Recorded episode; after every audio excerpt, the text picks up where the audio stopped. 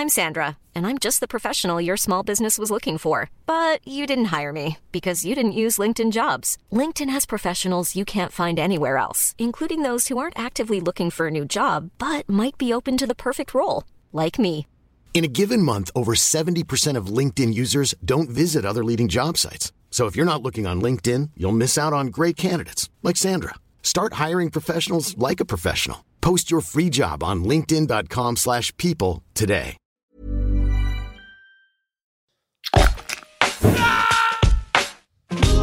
Alto Parlante, tu podcast de política. Te decimos las cosas como son. Al micrófono Pablo Marín y Arturo Aramburu. Comenzamos.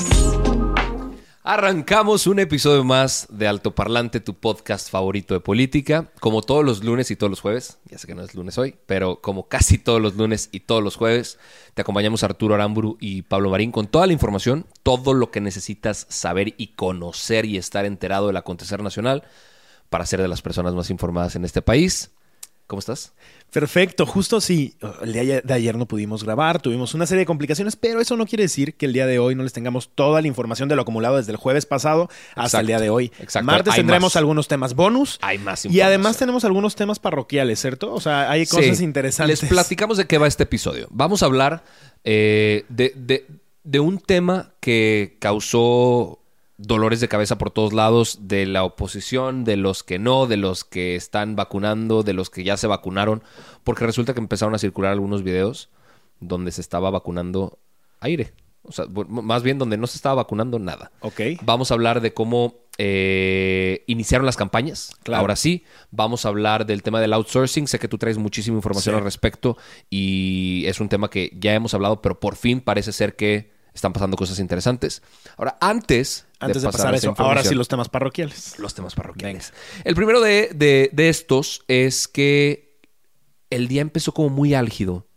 Eh, específicamente en redes sociales, y aquí vale la pena hacer la distinción porque no hay ningún medio o, eh, pues, Formal, formal y serio. oficial que lo haya confirmado, pero se dice que hay una carpeta de investigación abierta de la DEA en contra de Alfonso Durazo. La DEA es la agencia antidrogas en Estados Unidos, ¿no? O y sea, nada Alfonso Durazo para- fue secretario de Seguridad.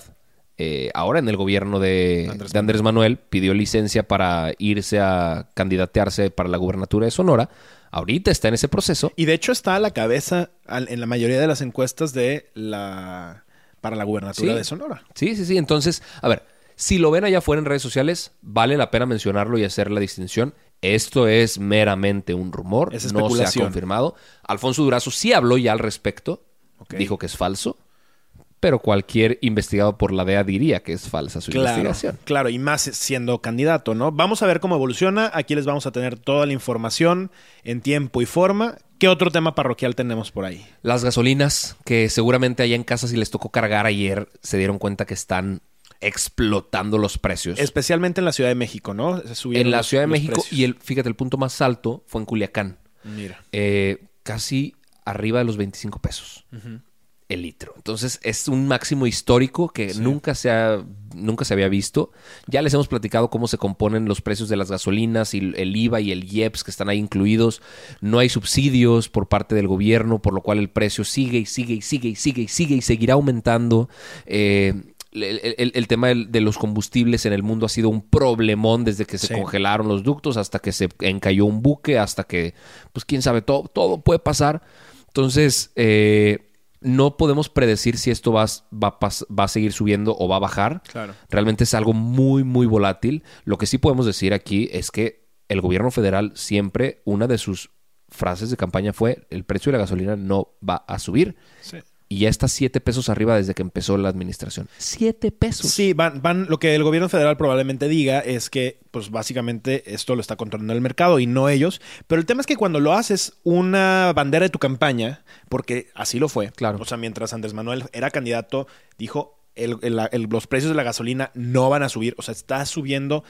Siete pesos es una cantidad bestial. O sea, más cuando estás pensando que lo que estás pagando son 22 pesos. Oye, es un porcentaje muy importante Muy alto. en dos años y medio. Sí, sí, totalmente. Entonces, vamos a seguir el, el tema. Ojalá que esto se estabilice. Y efectivamente, sí tiene que ver con los mercados internacionales, tiene que ver con muchas de las cosas que están sucediendo allá afuera. Anteriormente, lo que sucedía es que el gobierno federal subsidiaba una parte del precio de la gasolina. Exacto. Por eso en México la gasolina era un poco más barata que en el resto del mundo. Pero hoy en día eso ya desapareció. Exacto. De hecho, justamente el gasolinazo de, de Peña, Exacto. el argumento que dio el gobierno federal es ya no podemos Sostener. sostener ese subsidio, Claro. lo vamos a retirar y por eso los precios de la gasolina se dispararon. Claro, que básicamente era un dinero que tú y yo ya pagábamos. O sea, con tus impuestos, el gobierno los regresaba y los ponía en la gasolina. Entonces, los que utilizaban sus vehículos, pues tenían ese subsidio. Los que no utilizaban vehículos, pues lo tenían de manera indirecta con los productos que consumían, porque también los productos necesitan camiones que necesitan una distribución y utilizan gasolina, en fin. Eh, ese es otro tema. Sí. Pero también hay otro tema con respecto a Marcelo Ebrard, ¿cierto? Estuvo haciendo viajes. o, bueno, va- anunció que va a anunció hacerlos. que va a hacer los viajes. Ok. Se va a ir de paseo. A ver, es, es un, es un paseo de negocios Es un paseo por parte del gobierno. diplomático a Rusia, a China y a la India. Tiene que ver con el tema de las vacunas, obviamente. Eh, va a ir a, a revisar el seguimiento de los, de los contratos que ya se, que ya se tienen, Sí. en teoría, que ya se tienen, eh, con, con la vacuna Sputnik, con la vacuna Sinovac. Y eh, van a ver si México va a ser uno de los países prueba de la, de la vacuna india, que todavía está en proceso de desarrollo y demás. Pero pues vamos a ver qué pasa. Oye, tú y yo somos muy buenos para checar contratos y esas cosas. No nos querrá invitar a su viajecito. Ay, güey, ojalá. Hay que preguntarle. Pues bueno, arranquemos con las noticias. Eh, ¿Con qué te gustaría que, que nos vayamos? Yo creo que el tema de las vacunas es algo de lo que se ten- e- era un tema obligado. Ayer se levantó mucho la información en redes sociales. O sea, a ver, vamos a explicar desde dónde empezó el tema. Resulta que empezaron a circular una serie de videos, y lo digo en plural, porque fueron al menos cinco videos los que a mí me tocó ver, que estaban circulando en diferentes lugares del país. O sea, no fue la misma enfermera, el mismo enfermero, el mismo establecimiento. Es decir, fue en diferentes lugares en donde lo que se veía en el video es que una, un personal de, de salud estaba aplicando una vacuna en el brazo de una persona mayor, que son a los que ahorita les están dando las vacunas, y entraba la aguja, salía la aguja y no se le había aplicado para nada la vacuna. Esto empezó a levantarse en redes sociales y les empezaron a llamar las vacunas de aire, que no quiere decir que les estuvieran inyectando aire, porque eso sería peligrosísimo, sino simplemente no les inyectaban nada. que es igual de grave. Que es igual de grave porque al final, bueno, a ver, no, el otro te puede matar, pero esto, este, al final la persona se va creyendo que está inmunizada, probablemente va a bajar la guardia y va a tener un poco más de acercamiento con sus nietos y familia, etcétera. Claro. Y pues son personas que el día de mañana pueden contagiarse y morir porque no tienen Claro. nada de defensas para combatir eh, una enfermedad de este tipo. Básicamente están jugando con su esperanza, güey. La esperanza de la gente que esperó un año para poder salir de su casa, formarse ocho horas, por fin llegar a su turno de ser vacunado y que no les hayan puesto absolutamente nada. Lo preocupante aquí es que vimos cinco videos. Cinco o seis videos fueron de los que se, se tiene eh, Registro. y que se documentaron y que había alguien grabando afortunadamente. La pregunta entonces obligada es, ¿cuántos habrá allá afuera Claro. de los que no se haya tomado ninguna imagen, que no se haya grabado en lo absoluto y que se haya hecho exactamente el mismo procedimiento? Entra aguja, no entra ningú- ninguna vacuna, Ninguna sustancia. ninguna sustancia y sale, sale aguja Sí. y se acabó. Eh, obviamente el gobierno federal y la, la- la respuesta del gobierno, empezando por Claudia Sheinbaum, porque la mayoría de estos videos se vieron en algunas En alcaldías de de la Ciudad de México, fue esto es una campaña de difamación en nuestra contra. Señora, no es, no, son pruebas fehacientes de que esto sucedió. Sí. Cuatro o cinco videos de cómo esto estaba pasando en sus alcaldías. Sí. No es ninguna estrategia de difamación, es una exigencia de que pase lo que tiene que ocurrir, Sí. que la gente que va a vacunarse se vacune. Y es muy preocupante porque que, que el gobierno federal lo plantee, porque después el presidente salió y dijo que esto era algo armado y que alguien, por supuesto culpando, ya sabes, a la mafia del poder, a la oposición, a todos los que quieras, estaba orquestrándolo y era falso. A ver, Esto no está hecho en un estudio, esto está hecho específicamente en las mismas carpas en donde la gente se está yendo a vacunar, en los lugares específicos donde se están aplicando las dosis. Lo preocupante acá y la pregunta muy seria es si esto es una instrucción dada por alguien o realmente es, como ellos llamaron, es que es un error humano. Señor, un error humano sería equivocarse de brazo, sería aplicar mal la vacuna por falta de pericia, pero si lo estás haciendo miles de veces, creo que sería un poco difícil. Totalmente. Un error humano sería eh, quizá que, no sé, que haber dañado la aguja, pero poner algo no aplicarlo y no aplicarlo, ¿cómo no te das cuenta? O sea, no, no es posible. Ahí o hay una instrucción mal puesta o eh, o algo, pues no sé, o sea, me, resulta muy, muy sorprendente que el mismo día salen cinco videos en hechos independientes como si hubiera sido una orden. Yo como que pensando mal digo, es que quizá el gobierno de esta manera está encontrando una forma para tener vacunas infinitas con la misma cantidad de vacunas. Y entonces le haces creer a las personas que están siendo vacunadas y dices llevo 10 mil cuando pues con 2 mil eh, has Solo hecho... aplicaste dos mil dosis. Eso sería gravísimo porque estamos pateando la latita de un problema que eventualmente va a explotar. Y la cantidad de contagiados y la cantidad de muertos y la cantidad de personas que no están inmunizadas se van a enfermar. Y algo colateral es, la gente va a dejar de creer en la vacuna. Eso sería gravísimo. La gente no va a ir a vacunarse. Y ojo, aquí, si estamos señalando este tipo de cosas, no desconfiamos en lo absoluto de las vacunas desconfiamos de las instrucciones de las personas que la están aplicando. Y tampoco desconfiamos de la labor loable y extraordinaria que está haciendo el personal médico. Ojo, lo que sí creemos es que se necesitan más controles, más controles de ti y de mí. O sea, si estás acompañando a una persona mayor a aplicarse la vacuna, trata de cerciorarte. Y si la persona está en sus plenas facultades, bueno, pídele que voltee y vea. Yo sé que algunos le tienen miedo a la vacuna, pero de verdad, eh, a, las inyecciones, ¿no? Sí. Pero de verdad creo que es mejor saber y estar seguro que fue aplicada y, pues tener la paz y la tranquilidad de que vas en, el procedimiento. Totalmente. Mira, que las investigaciones se hagan.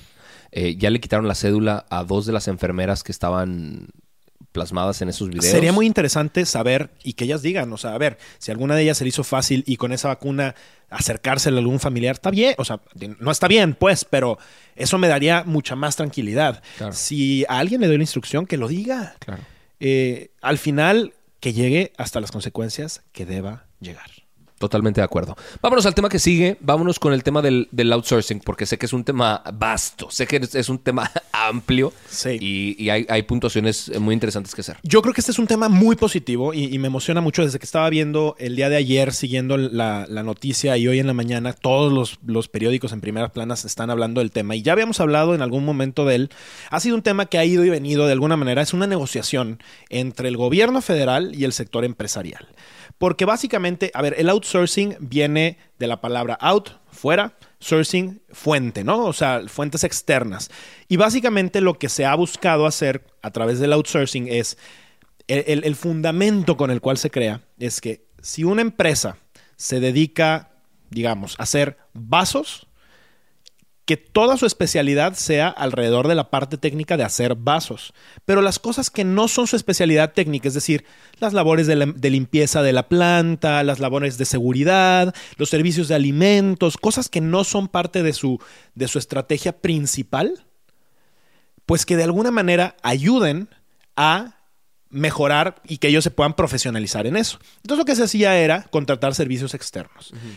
Con el tiempo, en México y en otras partes del mundo, pero en particular en México, se empezó a desvirtuar. Y entonces, mañosamente los empresarios, porque esto se ha convertido en una práctica de verdad global y, que la ves en muchísimas, muchísimas empresas a nivel nacional, los empresarios de manera muy mañosa empezaron a descentralizar los servicios de empleados. Es decir, agarraron a muchos de sus empleados que sí trabajaban para su empresa, que sí generaban cosas para, para, su estrategia y a lo que se dedicaban, y los daban de alta en otro tipo de empresas que les llamaban de recursos humanos, de capital humano, y los contrataban como si fueran otro tipo de cosas. Esas empresas, creadas específicamente para tener empleados, en general las declaraban casi en ceros o con pérdidas o salían tablas. Es decir, si la nómina les costaba 20 mil pesos, le depositaban 20 mil 500 para que no se sospechara. Y por ley en el país hay, algo muy, muy particular que se hace en, en, muchas partes del mundo, es que se tienen que repartir las utilidades de las empresas a los trabajadores. Es decir, en esa empresa hubiera habido 500 pesos. Y esos 500 pesos se reparten entre los 100 empleados, entre los 1000 empleados. Entonces a los empleados les terminaba quedando muy poco. Claro. La empresa terminaba diciendo es que ganamos muy poco. La realidad es que cuando en las partes donde más se hacía negocio no era donde estaban dados de altas todos los empleados. Y entonces esto se empezó a convertir en una práctica muy sucia, eh, donde el empresario hacía muchísimo dinero y no estaba dispuesto a repartir esa riqueza de manera justa. Y nuestro país es un lugar en donde la, brecha salarial se ha incrementado y vemos unas diferencias muy fuertes. La parte positiva, y a lo que voy, es que el gobierno ya logró eh, sentarse con un grupo de empresarios, que por cierto, todos los que aparecieron en la mesa eran hombres, cosa pues, muy sorprendente, sí. porque por supuesto que hay mujeres empresarias exitosísimas sí, y muy buenas. Es impresionante, más de 25 personas y todos hombres. Eh, es parte del, del, pacto patriarcal que hay claro. que cambiar. Claro. Eh, pero bueno, ese es otro tema. Pero cambió que las reparticiones se convirtieran de... Hoy en día se reciben aproximadamente 22 días y se se les dé a los empleados alrededor de 57 días. Es decir, okay. casi tres meses de su, tal, de su salario. Eso, eh, bueno, 57 días son do, dos meses, perdón. Eh, y esto topado a tres meses, 90 días, ¿no? Eh, creo que esto cambia muchísimo las cosas. El sector empresarial cedió. El gobierno federal lo hizo, creo que muy bien. Y es un aplauso porque es algo que ni con el gobierno de la Acción Nacional, ni con el gobierno del PRI, ni con ningún otro gobierno se había logrado. Y finalmente los, los, los, empleados mexicanos necesitan tener condiciones mucho más justas, necesitan tener mejores condiciones laborales que hoy no se tienen porque al final ellos son los que consumen muchos de los productos que están produciendo estas empresas. Eh, nada más para dar un dato, México es el cuarto país en el mundo con mayor cantidad de empleados en el modelo de outsourcing detrás de Estados Unidos, de China wow. y de Japón. Eh, y ojo, Japón, mira. Fíjate, o sea, estamos hablando, si lo convirtiéramos esto a un tema per cápita, probablemente México sería el país con mayor cantidad de personas, porque estás hablando que China tiene una cantidad mayor que México, pero tiene 10, 15 veces más personas que México. Claro, Estados Unidos claro. tiene tres veces más personas que México. Japón. Entonces, México realmente es uno de los países que en donde este esquema se utiliza más. Yo lo veo como un claro eh, ejercicio de buena chamba de, de, cabildeo del gobierno federal. Hay que aplaudirlo. Todo tiempo. En, en altoparlante hablamos las cosas como son. Y sí, también hay cosas positivas que se hacen en el gobierno de la cuarta transformación de Andrés Manuel. Eh, y, y, esto, es, esto es una y, y, hay que felicitarlo. Eh, ojalá, tienen tres meses los empresarios para cambiar esto. Así que este año lo verás reflejado como empleado. Y, y, creo que es un gran, un gran logro, ¿no? Claro. O sea, ahí se estima que 21 mil millones de pesos son lo que las empresas se evaden para pagarle a las personas que se encuentran bajo un esquema de outsourcing. Así que es definitivamente un gran logro. Aplausos, aplausos Venga. para el gobierno federal por, por esta decisión que tomó tiempo. Ya habíamos sí. platicado este tema hace varios, varios meses y apenas se está resolviendo. De 19, Pero un problema sencillo. De 19.9 millones de trabajadores formales que están dados de alta en el, en el IMSS, 4.6 millones se encuentran en, en, un esquema de outsourcing. Okay. Entonces es una cantidad claro. nada menor claro, que, va a cambiar. que vale la pena. Va a cambiar la cosa. Otra cosa que va a cambiar y que seguramente también van a ver reflejado, así como este tema salarial y el tema de, del outsourcing, pues va a ser el gasto de campaña de todos los políticos. Venga, hijo, eso va a estar. A, que a partir de antier, a ver, nosotros acá en Nuevo León ya lo habíamos estado viendo. Sí. Pero había otros estados que todavía no arrancaba el, esta temporada electoral que permite justamente el INE a través también de los eh, consejos electorales estatales. Sí. Eh, pues ahora, ahora, sí lo van a ver. Va a estar repleto desde antier hasta el 2 de junio de una cantidad monumental y brutal de publicidad política. Arrancaron formalmente las campañas, se dio el banderazo de salida de la, las elecciones que serán las elecciones más grandes en la historia del país. ¿Qué se elige? Un montón de cosas. Ya lo hemos platicado por aquí. Se, se eligen 15 gubernaturas, se cambian alcaldías, se cambian congresos locales, se cambia la Cámara de Diputados y pues obviamente regidurías, síndicos, etcétera, etcétera. Claro. ¿No? Entonces van a ser una cantidad monstruosa de puestos las que se van a estar votando. Encontré un dato aquí que me pareció interesante. La palabra candidatura viene de cándido, de una toga que utilizaban eh, los ciudadanos romanos que aspiraban a ser magistrados. Y la toga blanca era símbolo de honestidad y pureza. Claro. Ojalá los candidatos que hoy tenemos se, fueran símbolo de honestidad y de pureza. Que por cierto, una estrategia en, temas electorales, ¿no? Que normalmente los que saben de marketing político asesoran a los candidatos en eso. Y ustedes véanlo, no me crean a mí, véanlo ustedes mismos. A los candidatos en la mayoría de las fotos que tú los vas a ver en los espectaculares, los ponen con una playera o camisa blanca. Justo por eso, o sea, e- el blanco es un color que asociamos a luz, a transparencia, a honestidad, a claridad. Entonces, a la gente le da mucha más confianza. Ponerle, por ejemplo, una playera negra, como nosotros estamos ahorita, a, a un candidato hace todo lo contrario. Claro. Hace que las personas sientan que hay algo oscuro, algo turbio, algo que está ocultando. Claro. Eh, y pues bueno, está, está muy interesante ese dato. Entonces, eh, va- vamos a estar viendo estos próximos dos meses eh, imágenes de todos y de todas. Vamos a estar viendo las alianzas ilógicas que se habían estado gestando, esas alianzas donde realmente la ideología partidista dejó de existir y más las ganas de ganarle a, a Morena, realmente. Morena, aliado también a los partidos satélites y algunos otros que también se le están sumando. Eh, algunos estados donde los partidos que menos te imaginas, realmente el voto por ellos significa que estás votando también por quien no quisieras. Eh, entonces, mira, va, nos va a dar para hablar. Va a haber tema. Va a haber tema, van a estar pasando un montón de cosas. Ya empezaron las candidaturas, algunas, ya lo hemos platicado, pero algunas nuevas con el pie izquierdo. La Sí. de Onésimo Cepeda es. Sí, Onésimo Cepeda justo ayer, que a ver, él, el señor es obispo emérito de Catepec. Eh, es muy famoso porque en general ha, sido alguien que despilfarra, que vive con lujos y con muchísimas cosas y siempre ha estado muy cerca del, tema político, siempre ha estado muy, muy cerca de políticos muy ricos y muy poderosos. Y ayer salió y apareció como posible candidato del partido sindicalista Fuerza por México, que es un partido satélite de Andrés Manuel López Obrador y de Morena.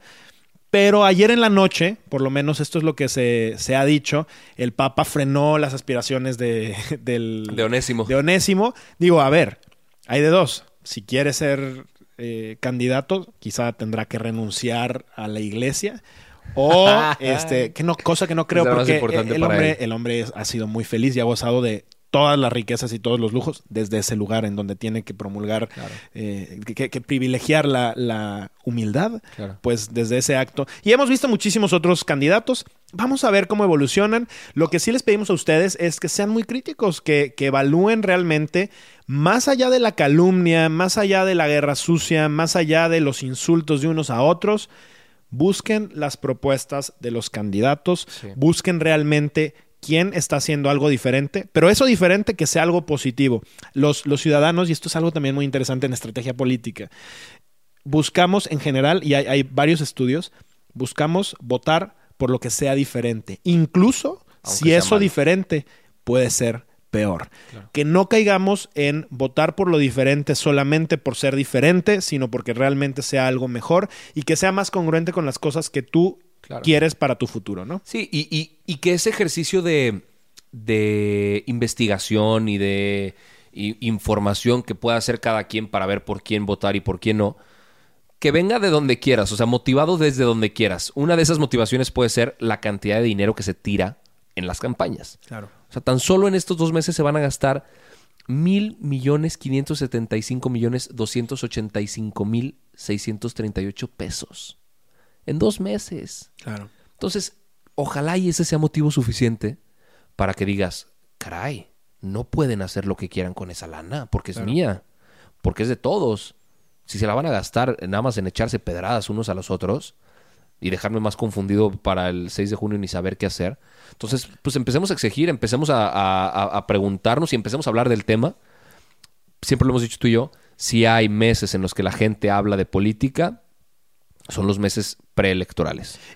Y si podemos abonar a que el nivel de discurso y el nivel de conversación sea más alto, felices de hacerlo. Sí, hazte la idea que vas a votar este año, hazte la idea que lo vas a hacer de manera informada y acuérdate de dedicarle un poquito, un ratito, trata de estar al pendiente de qué es lo que están, más allá de ver su cara en los espectaculares o en las redes sociales, porque también es cierto que muchas de las campañas van a cambiar y van a ser mucho más digitales que antes por el tema también de la cercanía que, se puede- que no se puede tener en estos momentos, pero trata de irle dedicando poco a poco y asegúrate de cumplir con tu parte como ciudadano. Si los políticos el día de mañana no te cumplen, esa ya será otra historia y nos aventaremos un gallito ahí, pero que por tu parte no quede.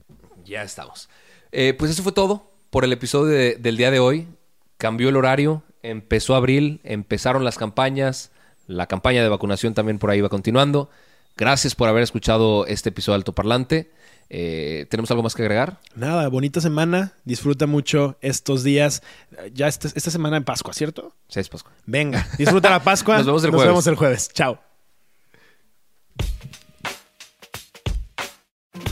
Esto es todo por hoy, pero sin llorar. Estaremos de vuelta cada lunes y jueves en todas las plataformas.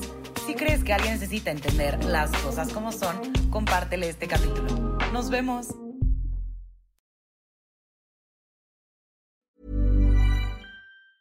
Planning for your next trip?